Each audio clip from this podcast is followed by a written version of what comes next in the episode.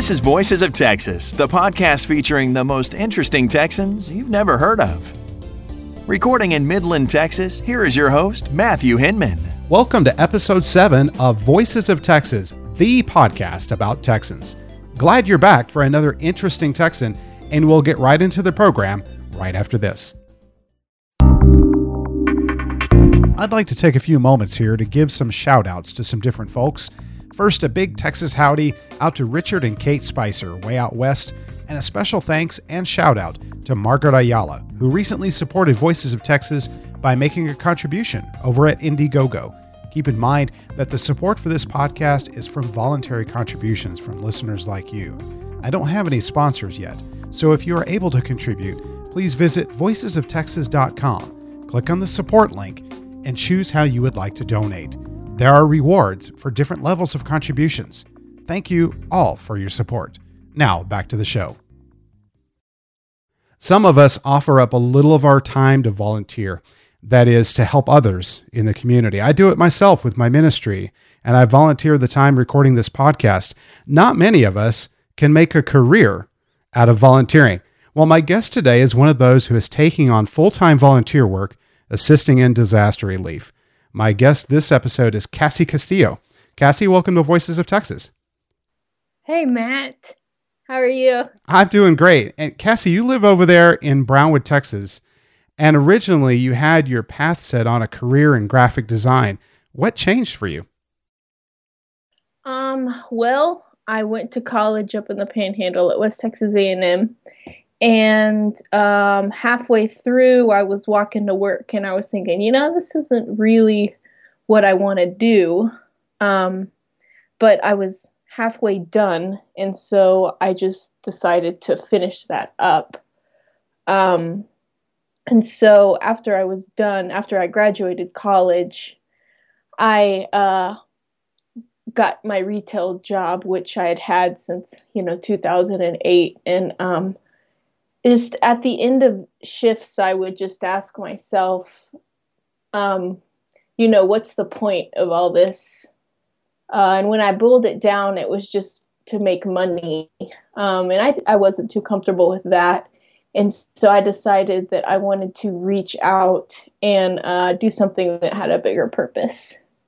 Well, I have to say it's quite a noble pursuit for someone young like yourself. And at your age, I'm sure you're still figuring out what your long term goals are going to be, right?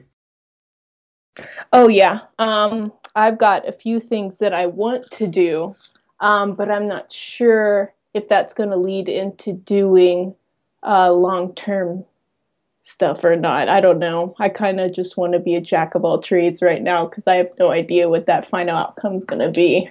Oh, yeah, sure. Well, now you recently graduated from uh, a 10 month training program, and that's was primarily for disaster relief, right?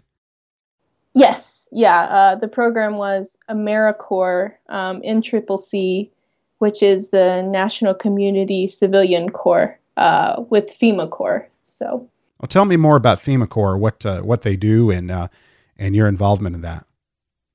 Okay, so it's a ten month program um, of uh, young individuals such as myself uh, for uh, 18 to 24 year olds. And what we did, I was based in Sacramento. Um, and so I trained there for maybe about a month and a half.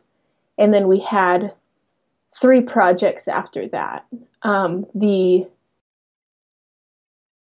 I get the purpose of FEMA Corps is to work with FEMA um, to aid in natural disasters um, that are federally declared.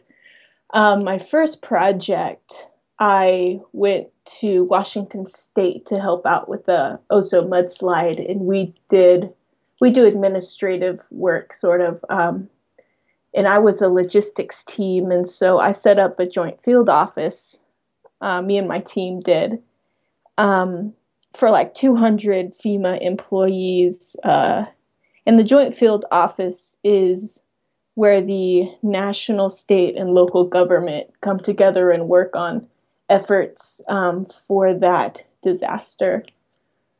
Um, let's see, this, the second place I was, I just worked in a FEMA uh, distribution center where we actually got to see how everything was packed and where they kept everything in order to go to those uh, joint field offices to the disasters. Um, oh, and the third project that I had, we worked with the American Red Cross, um, where we expanded Red Cross shelter capacity. Um, and we just re- researched areas uh, to identify possible emergency shelters. Wow. Well, that that uh, mudslide, the Oso mudslide up in Washington State, that was uh, just March last year, uh, mm-hmm. 20, 2014. You know, some 43 people died up there. And you're you mentioned assisting with relief efforts as a part of FEMA Corps. What kind of impact did that situation have on you? Did it did it affect your your thoughts of volunteering going forward? Oh yeah, most definitely. Um, I never really. Uh, whenever we signed up for FEMA Corps, a lot of us thought we were going to be there at those disasters, just digging with our hands in all the muck and just picking up stuff, uh, picking up debris and stuff. Uh, but we kind of got to see a different aspect of it, which was unexpected. And at first, we were kind of disappointed, but it was cool uh, to see everyone come together and to work on that and you know the efforts that are done outside of just the you know cleaning up the disaster right well did that event then kind of help solidify your desire to continue in this type of volunteer work? Yeah yeah.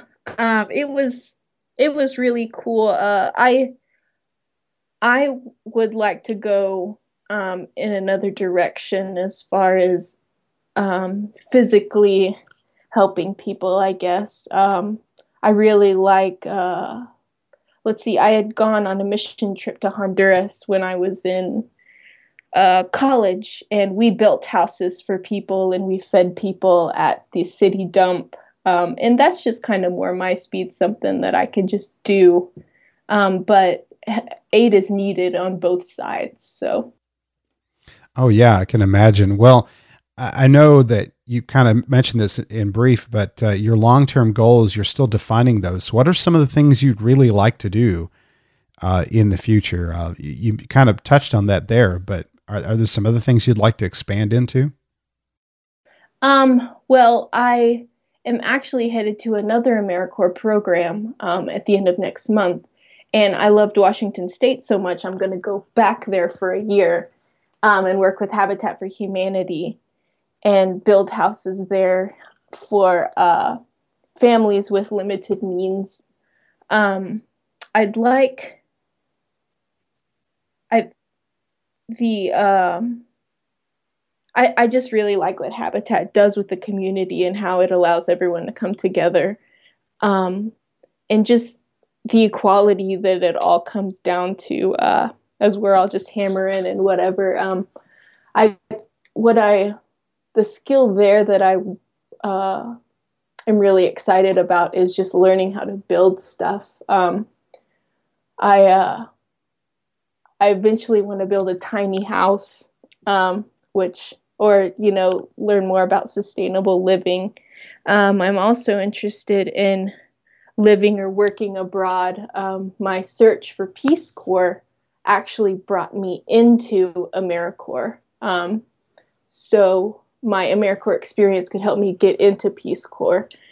And so I don't know. I'm just still kind of searching for uh, what else I want to do. I'm wouldn't mind working for a nonprofit either. So there's a lot there. Well, I, th- I think it's really uh, uh, commendable uh, for someone your age to be reaching out to help people uh, in in a variety of different ways, and I think that really just speaks volumes. And I think that also sets a good example for other people uh, in your age group, uh, just reaching out, trying to do do more for people in the long run. Yeah, it's it's been a great experience uh, to meet the people who are also pretty passionate about you know the same things that I am so that's that's been really cool along the journey as well. Wonderful. Well, Cassie, it, has been so great having you on the show and telling us about all these uh, wonderful things that you're taking part in. Uh, I, I know that uh, sometimes uh, when you get older, you you think that maybe you could have gone backwards and done something else. But I'm glad to see you're really reaching out to do that. Thank you so much for being on the show this week. Thank you. Thank you for the opportunity. It's been great. And we'll mention here that you're on Facebook and that people can find out more about AmeriCorps and FEMA Corps and, and other community service uh, things at nationalservice.gov. And folks, if you're enjoying Voices of Texas, please head over to iTunes or Stitcher and subscribe. And please leave me a review there also. Sign up for email updates too over at voicesoftexas.com. Now, one more thing before I wrap this up. Do you have an interesting story to tell? Do you know a Texan who makes a significant contribution to his or her community? Is there someone you feel is a motivator or an inspiring personality? Then please visit voicesoftexas.com, click on the nominate link at the top menu. Your story can be heard in over 17 states and 28 countries by hundreds of people every week. That's it for this week's episode. Until next time, have a great week, and I will be back with you for another interesting Texan on Voices of Texas. Opinions of guests, co hosts, and others appearing on this podcast are not necessarily the views of its host, producer, or affiliates. No part of this podcast may be reproduced or retransmitted in any way over any medium without express written consent of the producer.